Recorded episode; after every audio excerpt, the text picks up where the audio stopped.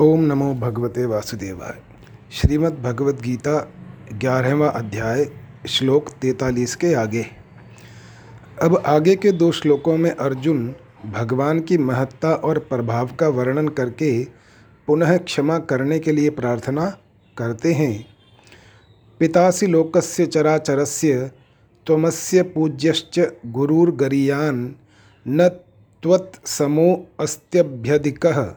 कुंतो अन्यो लोकत्रये अप्यप्रतिम प्रभाव। आप ही इस चराचर संसार के पिता हैं, आप ही पूजनीय हैं, और आप ही गुरुओं के महान गुरु हैं। हे अनंत प्रभावशाली भगवन, इस त्रिलोकी में आपके समान भी दूसरा कोई नहीं है, फिर आपसे अधिक तो हो ही कैसे सकता है? अनंत ब्रह्मांडों में मनुष्य, पशु, पक्षी आदि जितने जंगम प्राणी हैं और वृक्ष, लता आदि जितने स्थावर प्राणी हैं, उन सबको उत्पन्न करने वाले और उनका पालन करने वाले पिता भी आप हैं, उनके पूजनीय भी आप हैं, तथा उनको शिक्षा देने वाले महान गुरु भी आप ही हैं। गुरुर गरियान का तात्पर्य है कि मनुष्य मात्र को व्यवहार और परमार्थ में जहाँ कहीं भी गुरुजनों से शिक्षा मिलती है, उन शिक्षा देने वाले गुरुओं के भी महान गुरु आप ही हैं। अर्थात मात्र शिक्षा का, मात्र ज्ञान का उद्गम स्थान आप ही हैं। इस त्रिलोकी में जब आपके समान भी कोई नहीं है, कोई होगा नहीं और कोई हो सकता ही नहीं, तब आपसे अधिक विलक्षण कोई हो ही कैसे सकता है? इसलिए आपका प्रभाव अतुलनीय है। उसकी तुलना किसी से भी नहीं की जा सकती। परिशिष्ट भाव, अर्जुन लौकिक दृष्टि से संसार की सत्ता को लेकर कहते हैं कि इस त्रिलोकी में आपके समान भी दूसरा कोई नहीं है, फिर अधिक कैसे हो सकता है? परंतु वास्तविक दृष्टि से जब भगवान के सिवाय और कुछ है ही नहीं तो फिर उसमें समान और अधिक कहना बनता ही नहीं। तस्मात् प्रणम्य प्रणिधाय कायं प्रसादये त्वामहमीशमीडयं, पितेव पुत्रस्य सखेव सख्युः, प्रिय प्रियायार हसी देव सोढ़ुम। इसलिए स्तुति करने योग्य आप ईश्वर को मैं शरीर से लंबा पड़कर प्रणाम करके प्रसन्न करना चाहता हूँ। पिता जैसे, पुत्र के मित्र जैसे, मित्र के और पति जैसे पत्नी के अपमान सह लेता है। ऐसे ही हे देव, आप मेरे द्वारा किया गया अपमान सहने में, अर्थात क्षमा करने में समर्थ हैं। आप अनंत ब्रह्मांडों के ईश्वर हैं, इसलिए सबके द्वारा स्तुति करने योग्य आप ही हैं। आपके गुण, प्रभाव, महत्व आदि अनंत हैं। अतः ऋषि महर्षि, देवता महापुरुष आपकी नित्य निरंतर स्तुति करते रहें तो भी पार नहीं पा सकते। ऐसे स्तुति करने योग्य आपकी मैं क्या स्तुति कर सकता हूँ? मेरे में आपकी स्तुति करने का बल नहीं है, सामर्थ्य नहीं है, इसलिए मैं तो केवल आपके चरणों में लंबा पड़कर दंडवत प्रणाम ही कर सकता हूँ और इसी से आपको प्रसन्न करना चाहता हूँ। किसी का अपमान होता है तो उसमें मुख्य तीन कारण होते हैं। प्रमाद, यानी असावधानी से, हँसी दिललगी विनोद में ख्याल न रहने से, और अपनेपन की घनिष्ठता होने पर अपने साथ रहने वालों का महत्व न जानने से। जैसे गोदी में बैठा हुआ छोटा बच्चा अज्ञानवश पिता की दाढ़ी मूछ खींचता है, मुँह पर थप्पड़ लगाता है कभी कहीं लात मार देता है तो बच्चे की ऐसी चेष्टा देखकर पिता राज़ी ही होते हैं, प्रसन्न ही होते हैं। वह अपने में यह भाव लाते ही नहीं कि पुत्र मेरा अपमान कर रहा है। मित्र मित्र के साथ चलते फिरते, उठते बैठते आदि समय चाहे जैसा व्यवहार करता है, चाहे जैसा बोल देता है, जैसे, तुम बड़े सत्य बोलते हो जी, तुम तो बड़े सत्य प्रतिज्ञ हो अब तो तुम बड़े आदमी हो गए हो। तुम तो खूब अभिमान करने लग गए हो। आज मानो तुम राजा ही बन गए हो आदि। पर उसका मित्र उसकी इन बातों का ख्याल नहीं करता। वह तो यही समझता है कि हम बराबरी के मित्र हैं। ऐसी हँसी दिल्लगी तो होती ही रहती है। पत्नी के द्वारा आपस के प्रेम के कारण उठने बैठने बातचीत करने आदि में पति की जो कुछ अवहेलना होती है, उसे पति सह लेता है। जैसे पति नीचे बैठा है तो वह ऊँचे आसन पर बैठ जाती है।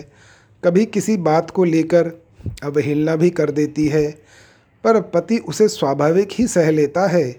अर्जुन कहते हैं कि जैसे पिता पुत्र के, मित्र मित्र के और पति पत्नी के अपमान को सह लेता है, अर्थात क्षमा कर देता है, ऐसे ही हे भगवान आप मेरे अपमान को सहने में समर्थ हैं, अर्थात इसके लिए मैं आपसे क्षमा माँगता हूँ।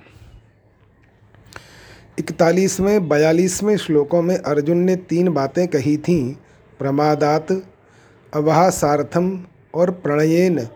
उन्हीं तीन बातों का संकेत अर्जुन ने यहाँ तीन दृष्टांत देकर किया है। अर्थात प्रमाद के लिए पिता पुत्र का, हँसी दिल्लगी के लिए मित्र मित्र का और प्रेम के लिए पति पत्नी का दृष्टांत दिया है। ग्यारहवें अध्याय में ग्यारह रसों का वर्णन इस प्रकार हुआ है। देव रूप का वर्णन होने से शांत रस, स्वर्ग से पृथ्वी तक और दसों दिशाओं में व्याप्त विराट रूप होने से अद्भुत रस, अपनी जिह्वा से सब ग्रसन कर रहे हैं, सबका ग्रसन कर रहे हैं और सबका संहार करने के लिए काल रूप से प्रवृत्त हुए हैं। ऐसा रूप धारण किए होने से रौद्र रस भयंकर विकराल मुख और दाढ़ों वाला रूप होने से विभत्स रस। तुम युद्ध के लिए खड़े हो जाओ, इस रूप में वीर रस। लंबे पड़कर दंडवत प्रणाम आदि करने से दास्य रस। मुख्य मुख्य योद्धाओं को तथा अन्य राजा लोगों को भगवान के मुख में जाते हुए देखने से करुण रस। दृष्टांत से मित्र मित्र के पिता पुत्र के और पति पत्नी के अपमान को सह लेता है, इस रूप में क्रमशः सख्य रस वात्सल्य रस और माधुर्य रस का वर्णन हुआ है और हँसी आदि की स्मृति रूप से हास्य रस का वर्णन हुआ है। अब आगे के दो श्लोकों में अर्जुन चतुर्भुज रूप दिखाने के लिए प्रार्थना करते हैं। अदृष्टपूर्व हर्षितोऽस्मि, दृष्ट्वा भयेन च प्रव्यथित मनो में। तदेव मे दर्शय देवरूपम प्रसीद, देवेश जगन्निवास। जिसको पहले कभी नहीं देखा, उस रूप को देखकर मैं हर्षित हो रहा हूँ और साथ ही साथ भय से मेरा मन अत्यंत व्यथित हो रहा है। अतः आप मुझे अपने उसी देवरूप, यानी शांत विष्णु रूप को दिखाइए। हे देवेश, हे जगन्निवास, आप प्रसन्न होइए। जैसे विराट रूप दिखाने के लिए मैंने भगवान से प्रार्थना की तो भगवान ने मुझे विराट रूप दिखा दिया। ऐसे ही देवरूप दिखाने के लिए प्रार्थना करने पर भगवान देवरूप दिखाएँगे ही। ऐसी आशा होने से अर्जुन भगवान से देवरूप दिखाने के लिए प्रार्थना करते हैं। आपका ऐसा अलौकिक आश्चर्यमय, विशाल रूप मैंने पहले कभी नहीं देखा। आपका ऐसा भी रूप है ऐसी मेरे मन में संभावना भी नहीं थी। ऐसा रूप देखने की मेरे में कोई योग्यता भी नहीं थी। यह तो केवल आपने अपनी तरफ़ से ही कृपा करके दिखाया है। इससे मैं अपने आप को बड़ा सौभाग्यशाली मानकर हर्षित हो रहा हूँ। आपकी कृपा को देखकर गदगद हो रहा हूँ। परंतु साथ ही साथ आपके स्वरूप की उग्रता को देखकर मेरा मन भय के कारण अत्यंत व्यथित हो रहा है। व्याकुल हो रहा है, घबरा रहा है। तदेव में दर्शय देव रूपम तत्शब्द परोक्षवाची है।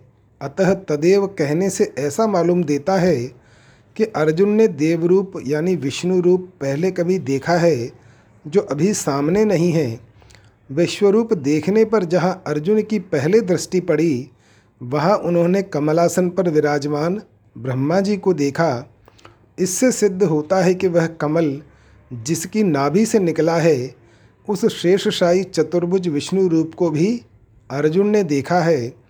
फिर सत्रहवें श्लोक में अर्जुन ने कहा है कि मैं आपको किरीट गदा चक्र धारण किए हुए देख रहा हूँ। इन दोनों बातों से यही सिद्ध होता है कि अर्जुन ने विश्व रूप के अंतर्गत भगवान के जिस विष्णु रूप को देखा था उसी के लिए अर्जुन यहाँ, वही देवरूप मेरे को दिखाइए, ऐसा कह रहे हैं। देवरूपम कहने का तात्पर्य है कि मैंने विराट रूप में आपके विष्णु रूप को भी देखा था, पर अब आप मेरे को केवल विष्णु रूप ही दिखाइए। दूसरी बात, पंद्रहवें श्लोक में भी अर्जुन ने भगवान के लिए देव कहा है, पश्यामी देवांश तब देव देहे और यहाँ भी देवरूप दिखाने के लिए कहते हैं। इसका तात्पर्य है कि विराट रूप भी नहीं और मनुष्य रूप भी नहीं, केवल देव रूप दिखाइए। आगे के श्लोक में भी ते नैव पद से विराट रूप और मनुष्य रूप का निषेध करके भगवान से चतुर्भुज विष्णु रूप बन जाने के लिए प्रार्थना करते हैं। यह जगन्निवास संबोधन विश्व रूप का और देवेश संबोधन चतुर्भुज रूप का संकेत कर रहा है। अर्जुन ये दो संबोधन देकर मानो यह कह रहे हैं कि संपूर्ण संसार का निवास आप में है। ऐसा विश्व रूप तो मैंने देख लिया है और देख ही रहा हूँ। अब आप देवेश, देवताओं के मालिक विष्णु रूप से हो जाइए। विशेष बात, भगवान का विश्वरूप दिव्य है, अविनाशी है अक्षय है। इस विश्वरूप में अनंत ब्रह्मांड हैं तथा उन ब्रह्मांडों की उत्पत्ति, स्थिति और प्रलय करने वाले ब्रह्मा, विष्णु और शिव भी अनंत हैं। इस नित्य विश्वरूप से अनंत विश्वरूप विश्व ब्रह्मांड उत्पन्न हो होकर उसमें लीन होते रहते हैं। पर यह विश्वरूप अव्यय होने से ज्यों का त्यों ही रहता है। यह विश्वरूप इतना दिव्य अलौकिक है कि हज़ारों भौतिक सूर्यों का प्रकाश भी इसके प्रकाश का उपमेय नहीं हो सकता। इसलिए इस विश्वरूप को दिव्य चक्षु के बिना कोई भी देख नहीं सकता। ज्ञान चक्षु के द्वारा संसार के मूल में सत्ता रूप से जो परमात्म तत्व है, उसका बोध होता है और भाव चक्षु से संसार भगवत स्वरूप दिखता है। पर इन दोनों ही चक्षुओं से विश्वरूप का दर्शन नहीं होता। चर्म चक्षु से न तो तत्व का बोध होता है, न संसार भगवत स्वरूप दिखता है, और न विश्वरूप का दर्शन ही होता है, क्योंकि चर्म चक्षु प्रकृति का कार्य है। इसलिए चर्म चक्षु से प्रकृति के स्थूल कार्य को ही देखा जा सकता है। वास्तव में भगवान के द्विभुज, चतुर्भुज, सहस्त्रभुज आदि जितने भी रूप हैं वे सबके सब दिव्य और अव्यय हैं। इसी तरह भगवान के सगुण निराकार, निर्गुण निराकार, सगुण साकार आदि जितने रूप हैं, वे सबके सब भी दिव्य और अव्यय हैं। माधुर्य लीला में तो भगवान द्विभुज रूप ही रहते हैं। परंतु जहाँ अपना कुछ ऐश्वर्य दिखाने की आवश्यकता होती है, वहाँ भगवान पात्र, अधिकार, भाव आदि के भेद से अपना विराट रूप भी दिखा देते हैं। जैसे भगवान ने अर्जुन को मनुष्य रूप से प्रकट हुए, अपने द्विभुज रूप शरीर के किसी अंश में विराट रूप दिखाया है।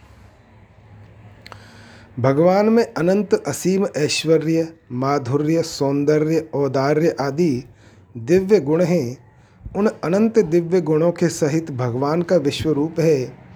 भगवान जिस किसी को ऐसा विश्व रूप दिखाते हैं, उसे पहले दिव्य दृष्टि देते हैं।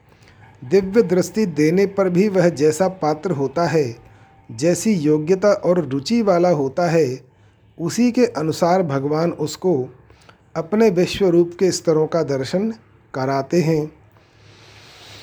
यहाँ ग्यारहवें अध्याय के पंद्रहवें से तीसवें श्लोक तक भगवान विश्व रूप से अनेक स्तरों से प्रकट होते गए। जिसमें पहले देवरूप की, फिर उग्र रूप की और उसके बाद अत्युग्र रूप की प्रधानता रही अत्युग्र रूप को देखकर जब अर्जुन भयभीत हो गए, तब भगवान ने अपना दिव्यति दिव्य विश्वरूप के स्तरों को दिखाना बंद कर दिया।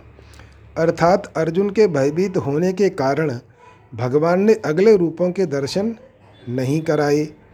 तात्पर्य है कि भगवान ने दिव्य विराट रूप के अनंत स्तरों में से उतने ही स्तर अर्जुन को दिखाए, जितने स्तरों को दिखाने की आवश्यकता थी और जितने स्तर देखने की अर्जुन में योग्यता थी। किरीटिनम गदिनम चक्रहस्तमिच्छामि त्वाम द्रष्टुमहम तथैव तेनैव रूपेण चतुर्भुजेन सहस्रबाहो भव विश्वमूर्ते। मैं आपको वैसे ही किरीट धारी, गदाधारी और हाथ में चक्र लिए हुए, अर्थात चतुर्भुज रूप से देखना चाहता हूँ।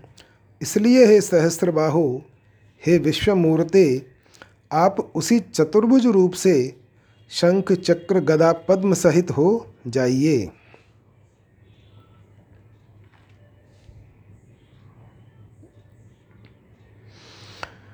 जिस, जिसमें आपने सिर पर दिव्य मुकुट तथा हाथों में गदा और चक्र धारण कर रखे हैं, उसी रूप को मैं देखना चाहता हूँ। तथैव कहने का तात्पर्य है कि मेरे द्वारा ऐसी इच्छा प्रकट करने से आपने विराट रूप दिखाया। अब मैं अपनी इच्छा बाकी क्यों रखूँ? अतः मैंने आपके विराट रूप में जैसा सौम्य चतुर्भुज रूप देखा है, वैसा का वैसा ही रूप मैं अब देखना चाहता हूँ। पंद्रहवें और सत्रहवें श्लोक में जिस विराट रूप में चतुर्भुज विष्णु रूप को देखा था, उस विराट रूप का निषेध करने के लिए अर्जुन यहाँ एव पद देते हैं। तात्पर्य यह है कि तेन चतुर्भुजेन रूपेण ये पद तो चतुर्भुज रूप दिखाने के लिए आए हैं और एव पद विराट रूप के साथ नहीं, ऐसा निषेध करने के लिए आया है, तथा भव पद हो जाइए, ऐसी प्रार्थना के लिए आया है। पूर्व श्लोक में तदेव और यहाँ तथैव और तेनैव तीनों पदों का तात्पर्य है कि अर्जुन विश्व रूप से बहुत डर गए थे। इसलिए तीन बार एव शब्द का प्रयोग करके भगवान से कहते हैं कि मैं आपका केवल विष्णु रूप ही देखना चाहता हूँ। विष्णु रूप के साथ विश्व रूप नहीं। अतः आप केवल चतुर्भुज रूप से प्रकट हो जाइए। सहस्र बाहु संबोधन का यह भाव मालूम देता है कि हे हज़ार हाथों वाले भगवन, आप चार हाथों वाले हो जाइए। और विश्वमूर्ति संबोधन का यह भाव मालूम देता है कि हे अनेक रूपों वाले भगवन, आप एक रूप वाले हो जाइए। तात्पर्य है कि आप विश्व रूप का उपसंहार करके चतुर्भुज रूप से विष्णु रूप हो जाइए। यद्यपि मूल श्लोक में भगवान को गदा और चक्र धारण किए हुए बताया है, तथापि चतुर्भुजेन पद आने से यहाँ चारों भुजाओं में गदा और चक्र के साथ साथ शंख और पद्म भी समझ लेने चाहिए। इकतीसवें श्लोक में अर्जुन ने पूछा कि उग्र रूप वाले आप कौन हैं? तो भगवान ने उत्तर दिया कि मैं काल हूँ और सबका संहार करने के लिए प्रवृत्त हुआ हूँ। ऐसा सुनकर तथा अत्यंत विकराल रूप को देखकर अर्जुन को ऐसा लगा कि भगवान बड़े क्रोध में हैं। इसलिए अर्जुन भगवान से बार बार प्रसन्न होने के लिए प्रार्थना करते हैं। अर्जुन की इस भावना को दूर करने के लिए भगवान कहते हैं, श्री भगवान उवाच, मया प्रसन्नेन तवार्जुनेदम रूपम परम दर्शित मात्मयोगात। तेजोमयम विश्व मनंत माध्यम यन्मे त्वदन्येन न दृष्टपूर्वम।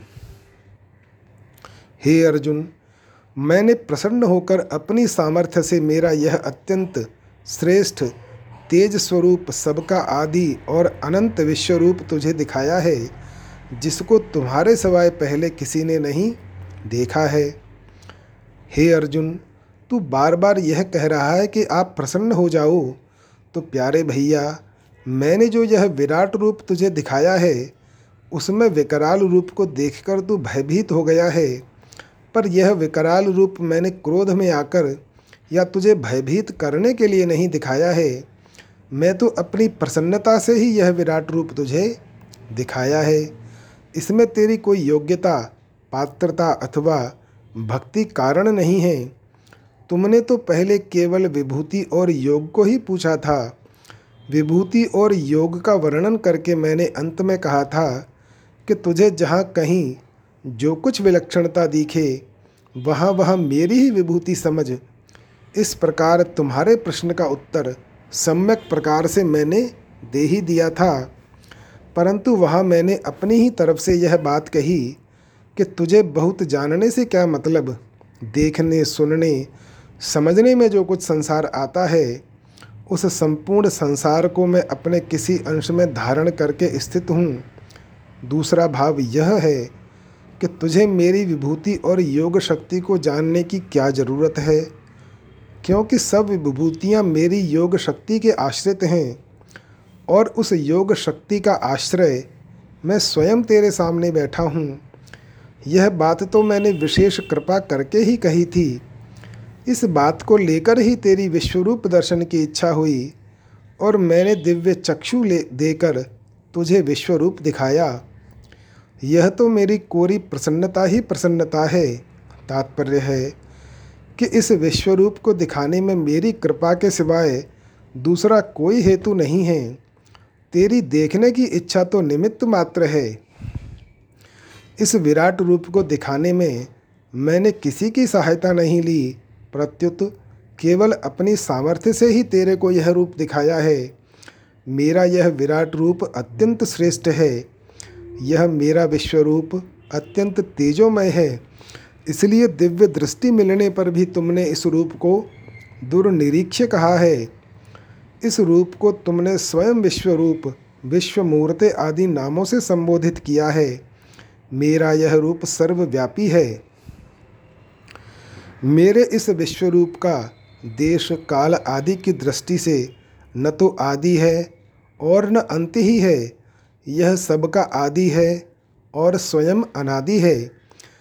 तेरे सिवाय मेरे विश्वरूप को पहले किसी ने भी नहीं देखा। यह बात भगवान ने कैसे कही? क्योंकि राम अवतार में भग, माता कौशल्या जी ने और कृष्णावतार में माता यशोदा जी ने तथा कौरव सभा में भीष्म, द्रोण, संजय, विदुर और ऋषि मुनियों ने भगवान का विराट रूप देखा ही था। इसका उत्तर यह है कि भगवान ने अपने विराट रूप के लिए एवं रूप पद देकर कहा है कि इस प्रकार के भयंकर विश्व रूप को, जिसके मुखों में बड़े बड़े योद्धा, सेनापति आदि जा रहे हैं, पहले किसी ने नहीं देखा है। दूसरी बात, अर्जुन के सामने युद्ध का मौका होने से ऐसा भयंकर विश्वरूप दिखाने की ही आवश्यकता थी और शूरवीर अर्जुन ही ऐसे रूप को देख सकते थे। परंतु माता, कौशल्या आदि के सामने ऐसा रूप दिखाने की आवश्यकता भी नहीं थी और वे ऐसा रूप देख भी नहीं सकते थे। अर्थात उनमें ऐसा रूप देखने की सामर्थ्य भी नहीं थी। भगवान ने यह तो कहा है कि इस विश्वरूप को पहले किसी ने नहीं देखा। पर वर्तमान में कोई नहीं देख रहा है, ऐसा नहीं कहा। कारण कि अर्जुन के साथ साथ संजय भी भगवान के विश्वरूप को देख रहे हैं। अगर संजय न देखते तो वे गीता के अंत में यह कैसे कह सकते थे कि भगवान के अति अद्भुत विराट रूप का बार बार स्मरण करके मेरे को बड़ा भारी विस्मय हो रहा है और मैं बार बार हर्षित हो रहा हूँ। विशेष बात, भगवान के द्वारा मैंने अपनी प्रसन्नता से, कृपा से ही तेरे को यह विश्वरूप दिखाया है।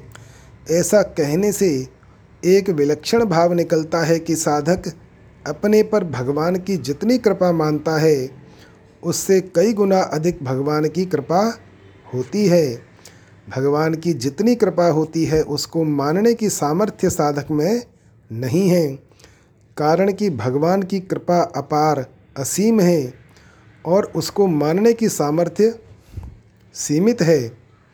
साधक प्रायः अनुकूल वस्तु, व्यक्ति, परिस्थिति आदि में ही भगवान की कृपा मान लेता है।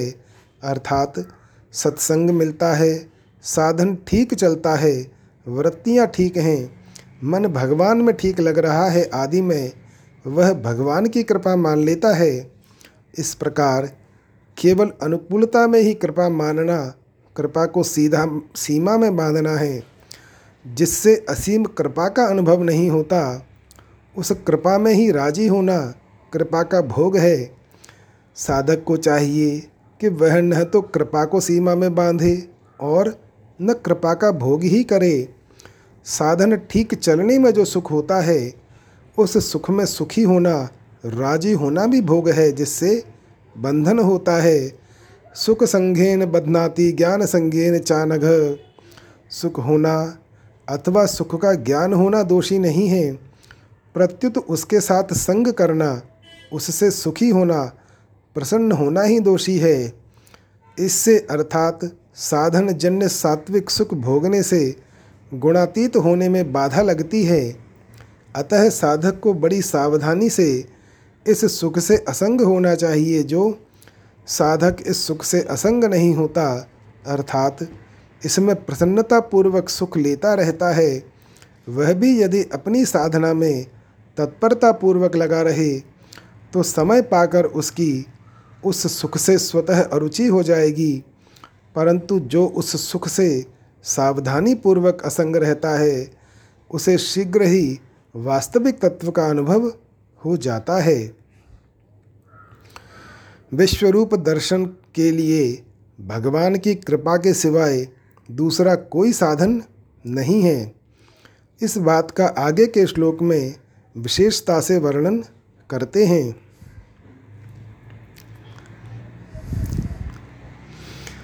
न वेद यज्ञाध्ययनैर्न दानैर्न च क्रियाभिर्न तपोभिरुग्रैः एवं रूपः शक्य अहम नृलोके द्रष्टुम त्वदन्येन कुरु प्रवीर।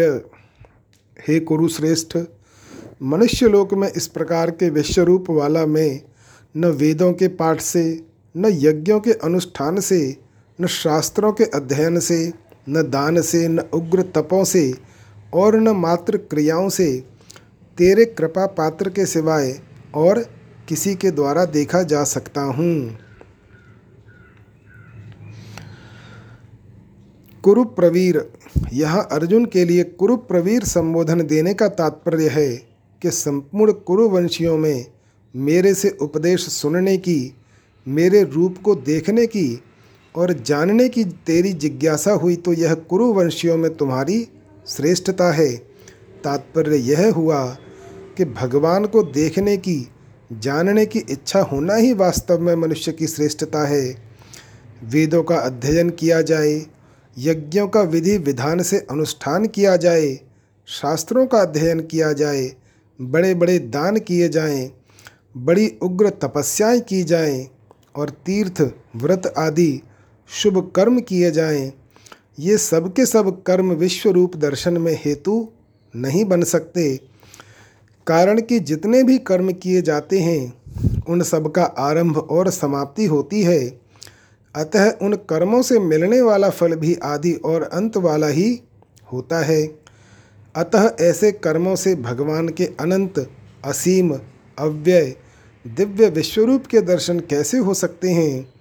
उसके दर्शन तो केवल भगवान की कृपा से ही होते हैं, कारण कि भगवान नित्य हैं और उनकी कृपा भी नित्य है। अतः नित्य कृपा से ही अर्जुन को भगवान के नित्य अव्यय दिव्य विश्वरूप के दर्शन हुए हैं।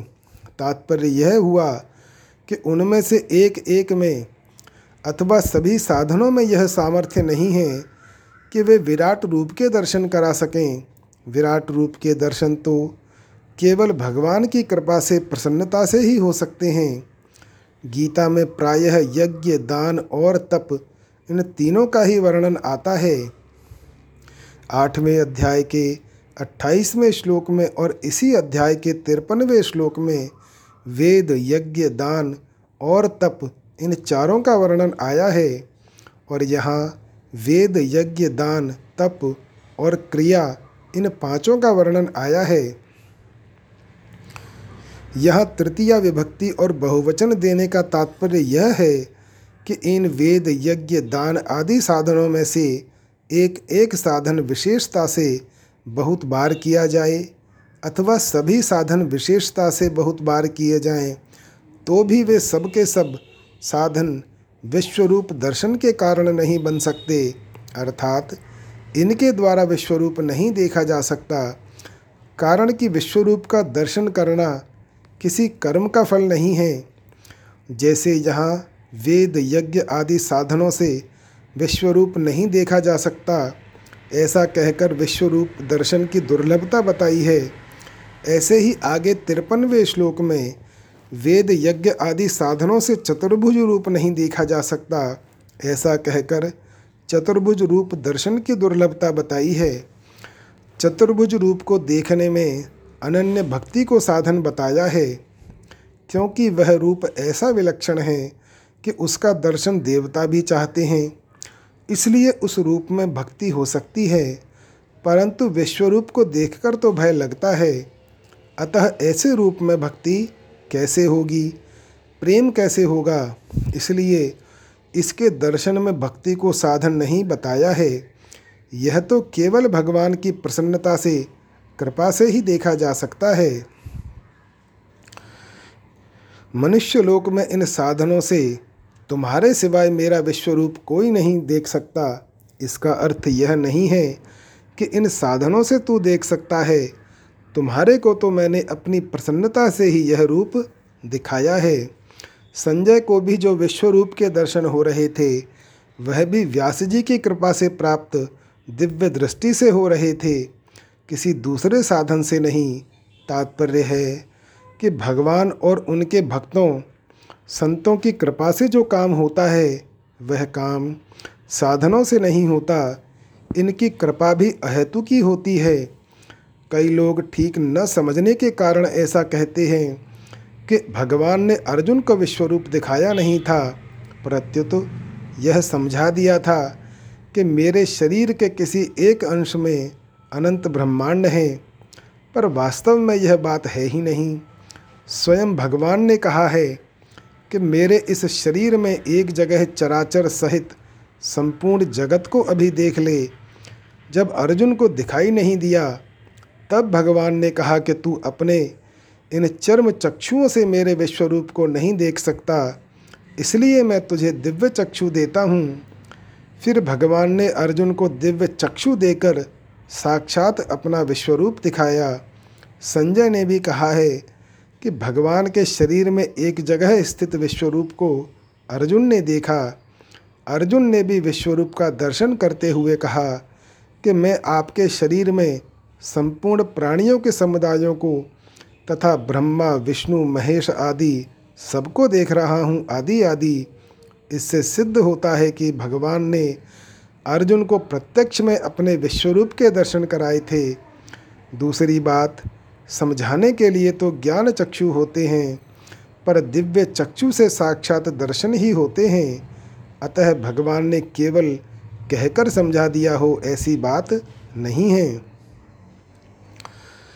अर्जुन का भय दूर करने के लिए भगवान आगे के श्लोक में उनको देवरूप देखने की आज्ञा देते हैं। माते व्यथा माच विमूढ़ भावो, दृष्ट्वा रूपम घोर मीद्रणम मेदम व्यपेतभीह प्रीतमनाह पुनस्व तदेव मे रूपमिदम प्रपश्य। यह मेरा इस प्रकार का उग्र रूप देखकर तुझे व्यथा नहीं होनी चाहिए और विमूढ़ भाव भी नहीं होना चाहिए। अब निर्भय और प्रसन्न मन वाला होकर तू फिर उसी मेरे इस चतुर्भुज रूप को अच्छी तरह से देख ले। विकराल दाढ़ों के कारण भयभीत करने वाले मेरे मुखों में योद्धा लोग बड़ी तेज़ी से जा रहे हैं। उनमें से कई चूर्ण हुए सिरों सहित दांतों के बीच में फंसे हुए दिख रहे हैं।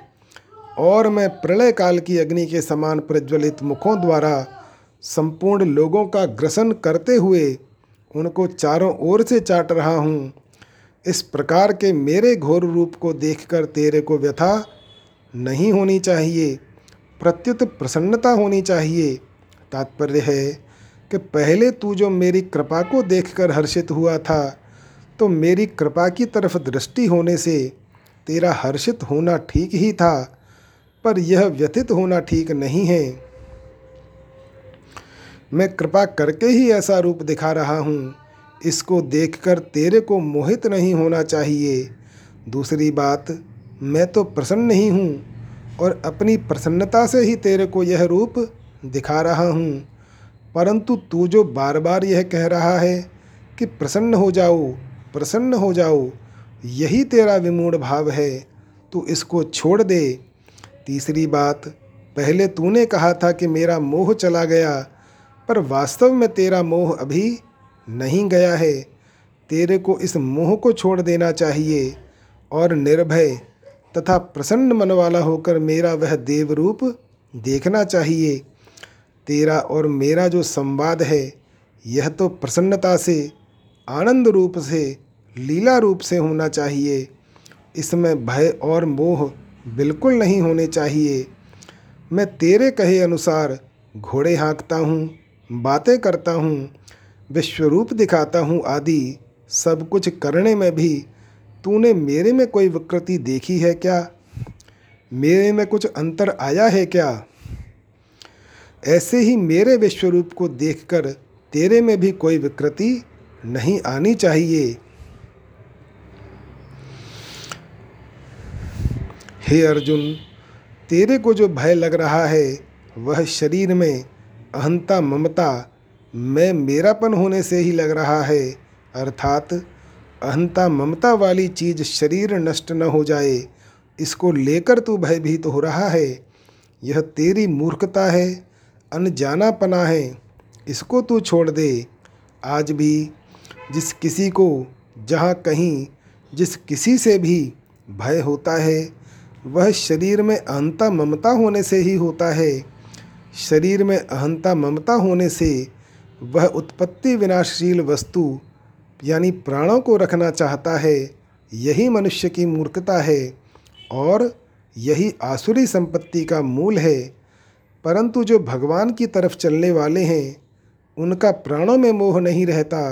प्रत्युत उनका सर्वत्र भगवत भाव रहता है और एकमात्र भगवान में प्रेम रहता है, इसलिए वे निर्भय हो जाते हैं। उनका भगवान की तरफ़ चलना देवी संपत्ति का मूल है। नरसिंह भगवान के भयंकर रूप को देखकर देवता आदि सभी डर गए, पर प्रहलाद जी नहीं डरे। क्योंकि प्रहलाद जी की सर्वत्र भगवत बुद्धि थी, इसलिए वे नरसिंह भगवान के पास जाकर उनके चरणों में गिर गए और भगवान ने उनको उठाकर गोद में ले लिया तथा उनको जीभ से चाटने लगे। अर्जुन ने पैंतालीसवें श्लोक में कहा था, भयेन च प्रव्यथितम मनो में। अतः भगवान ने भयेन के लिए कहा है व्यपेत भी है।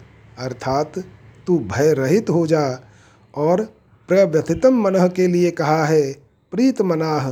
अर्थात तू प्रसन्न मन वाला हो जा।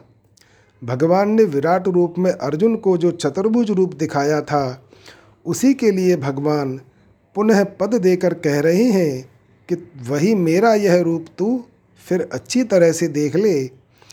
तदेव कहने का तात्पर्य है कि तू देव रूप विष्णु रूप के साथ ब्रह्मा, शंकर आदि देवता और भयानक विश्वरूप नहीं देखना चाहता, केवल देव रूप ही देखना चाहता है। इसलिए वही रूप तू अच्छी तरह से देख ले। अर्जुन की प्रार्थना के अनुसार भगवान अभी जो रूप दिखाना चाहते हैं, उसके लिए भगवान ने यहाँ इदम शब्द का प्रयोग किया है। संजय और अर्जुन की दिव्य दृष्टि कब तक रही? संजय को वेद व्यास ने युद्ध के आरंभ में दिव्य दृष्टि दी थी, जिससे वे धृतराष्ट्र को युद्ध के समाचार सुनाते रहे। एष ते संजयो राजन युद्ध में तद वदिष्यसी एतस्य नमो परोक्षम भविष्यति। चक्षुषा संजयो राजन दिव्य नेव समन्वितः, कथयिष्यति ते युद्धम सर्वज्ञश्च भविष्यति। राजन यह संजय आपको इस युद्ध का सब समाचार बताया करेगा। संपूर्ण संग्राम भूमि में कोई ऐसी बात नहीं होगी जो इसके प्रत्यक्ष न हो। राजन, संजय दिव्य दृष्टि से संपन्न होकर सर्वज्ञ हो जाएगा और तुम्हें युद्ध की बात बताएगा। परंतु अंत में जब दुर्योधन की मृत्यु पर संजय शोक से व्याकुल हो गए, तब संजय की वह दिव्य दृष्टि चली गई। तब पुत्रे गते स्वर्ग शोकार्तस्य ममानश घ। ऋषि दत्तम प्रणष्टे तद दिव्य दर्शित तत्वमज्ञ वै निष्पाप नरेश, आपके पुत्र के स्वर्गलोक में चले जाने से मैं शोक से आतुर हो गया हूँ और महर्षि व्यास जी की दी हुई वही मेरी वह दिव्य दृष्टि भी अब नष्ट हो गई है। अर्जुन के द्वारा विश्व रूप दिखाने की प्रार्थना करने पर भगवान ने अर्जुन को दिव्य दृष्टि दी और अर्जुन विराट रूप भगवान के देव रूप उग्र रूप आदि रूपों के दर्शन करने लगे। जब अर्जुन के सामने अत्युग्र रूप आया, तब वे डर गए और भगवान की स्तुति प्रार्थना करते हुए कहने लगे कि मेरा मन भय से व्यथित हो रहा है, आप मेरे को वही चतुर्भुज रूप दिखाइए। तब भगवान ने अपना चतुर्भुज रूप दिखाया और फिर से द्विभुज रूप से हो गए। इससे सिद्ध होता है कि यहाँ उनचासवें श्लोक तक ही अर्जुन की दिव्य दृष्टि रही। इक्यावनवें श्लोक में स्वयं अर्जुन ने कहा है कि मैं आपके सौम्य मनुष्य रूप को देखकर सचेत हो गया हूँ और अपनी स्वाभाविक स्थिति को प्राप्त हो गया हूँ। यहाँ शंका होती है कि अर्जुन तो पहले भी व्यथित, व्याकुल हुए थे। अतः वहीं उनकी दिव्य दृष्टि चली जानी चाहिए थी। इसका समाधान है कि वहाँ अर्जुन इतने भयभीत नहीं हुए थे जितने यहाँ हुए हैं। यहाँ तो अर्जुन भयभीत होकर भगवान को बार बार नमस्कार करते हैं और उनसे चतुर्भुज रूप दिखाने के लिए प्रार्थना भी करते हैं। इसलिए यहाँ अर्जुन की दिव्य दृष्टि चली जाती है।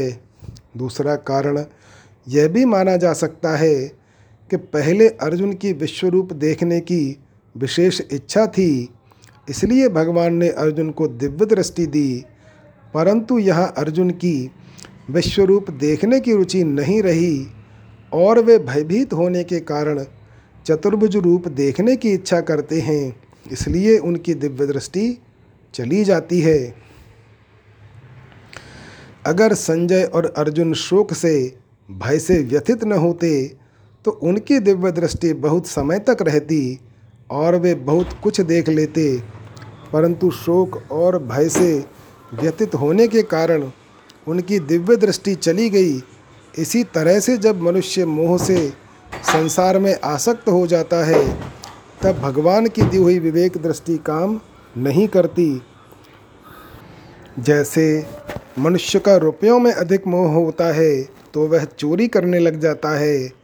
फिर और मोह बढ़ने पर डकैती करने लग जाता है, तथा अत्यधिक मोह बढ़ जाने पर वह रुपयों के लिए दूसरे की हत्या तक कर देता है। इस प्रकार ज्यों ज्यों मोह बढ़ता है, त्यों ही त्यों उसका विवेक काम नहीं करता।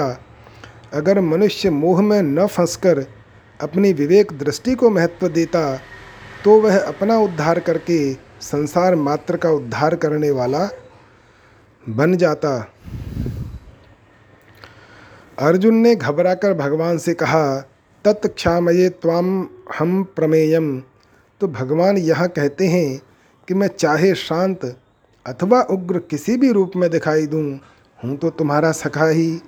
तुम डर गए तो यह तुम्हारी मूर्ता है। मित्रता में ढिलाई है, जो कुछ दिख रहा है, वह सब मेरी ही लीला है। इसमें घबराने की क्या बात है? मित्रता में कौन बड़ा और कौन छोटा? भगवान ही जगत रूप से प्रकट हुए हैं। इसलिए यह जगत भगवान का आदि अवतार कहा जाता है। आद्यो अवतार पुरुष परस्य। जैसे भगवान ने राम कृष्ण आदि रूपों से अवतार लिया है, ऐसे ही जगत रूप से भी अवतार लिया है। इसको अवतार इसलिए कहा है कि इसमें भगवान दृश्य रूप से दिखने में आ जाते हैं।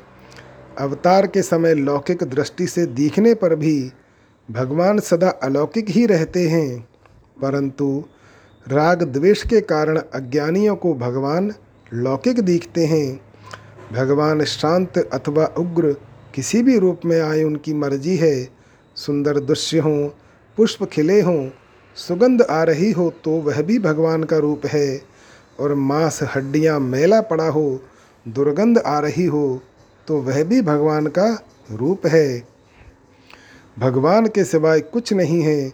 भगवान ने राम कृष्ण आदि रूप भी धारण किए और मत्स्य, कच्छप, वराह आदि रूप भी धारण किए। वे कोई भी रूप धारण करें, हैं तो भगवान ही। रूप तो भगवान का है और क्रिया उनकी लीला है। कोई पाप अन्याय करता हुआ दिखे तो समझें कि भगवान कलयुग की लीला कर रहे हैं।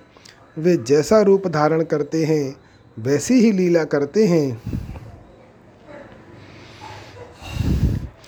जथा अनेक वेश धरि नृत्य करई नट कोई सोई सोई भाव दिखा वही आपुन होई न सोई। मूर्ति का रूप धारण करके वे मूर्ति की तरह ही अचल रहने की लीला करते हैं। मूर्ति रूप धारण करके क्रिया करने में शोभा नहीं है। प्रत्युत क्रिया न करने में ही शोभा है। अन्यथा वह अर्चावतार कैसे रहेगा? वराह रूप धारण करके वे वराह की तरह क्रिया करते हैं और मनुष्य का रूप धारण करके वे मनुष्य की तरह क्रिया करते हैं। वे कोई भी रूप धारण करके कैसी ही क्रिया करें, उससे भक्तों के हृदय में कोई विकार नहीं होता, क्योंकि उनकी दृष्टि, में एक भगवान के सिवाय और कुछ है ही नहीं, हुआ ही नहीं, होगा ही नहीं और होना संभव ही नहीं। हमें जो संसार दिखता है, यह भगवान का विराट रूप नहीं है, क्योंकि विराट रूप तो दिव्य और अव्यय है, पर दिखने वाला संसार भौतिक और नाशवान है। जैसे हमें भौतिक वृंदावन तो दिखता है, पर उसके भीतर का दिव्य वृंदावन नहीं दिखता, ऐसे ही हमें भौतिक विश्व तो दिखता है, पर उसके भीतर का दिव्य विश्व विराट रूप नहीं दिखता। ऐसा दिखने में कारण है सुख भोग की इच्छा। भोगेच्छा के कारण ही जड़ता, भौतिकता, मलिनता आई है। अगर भोगेच्छा को लेकर संसार में आकर्षण न हो तो सब कुछ चिन्मय, विराट रूप ही है। तत्वबोध होने पर ज्ञानी को तो संसार चिन्मय रूप से दिखता है। पर प्रेमी भक्त को वह माधुर्य रूप से दिखता है। माधुर्य रूप से दिखने पर जैसे अपने शरीर में सबकी स्वाभाविक प्रियता होती है, ऐसे ही भक्त की मात्र प्राणियों के साथ स्वाभाविक प्रियता होती है। परंतु अर्जुन ने ऐश्वर्य रूप से भगवान का विराट रूप देखा था, क्योंकि वे वही रूप देखना चाहते थे। माधुर्य में प्रियता विशेष होती है और ऐश्वर्य में प्रभाव विशेष होता है। तात्पर्य है कि दिव्य विराट रूप एक होने पर भी भावना के अनुसार अनेक रूपों में दिखता है और अनेक रूप से दिखने पर भी एक ही रहता है। एकता में अनेकता और अनेकता में एकता भगवान की विलक्षणता, अलौकिकता और विचित्रता है। जय श्री राम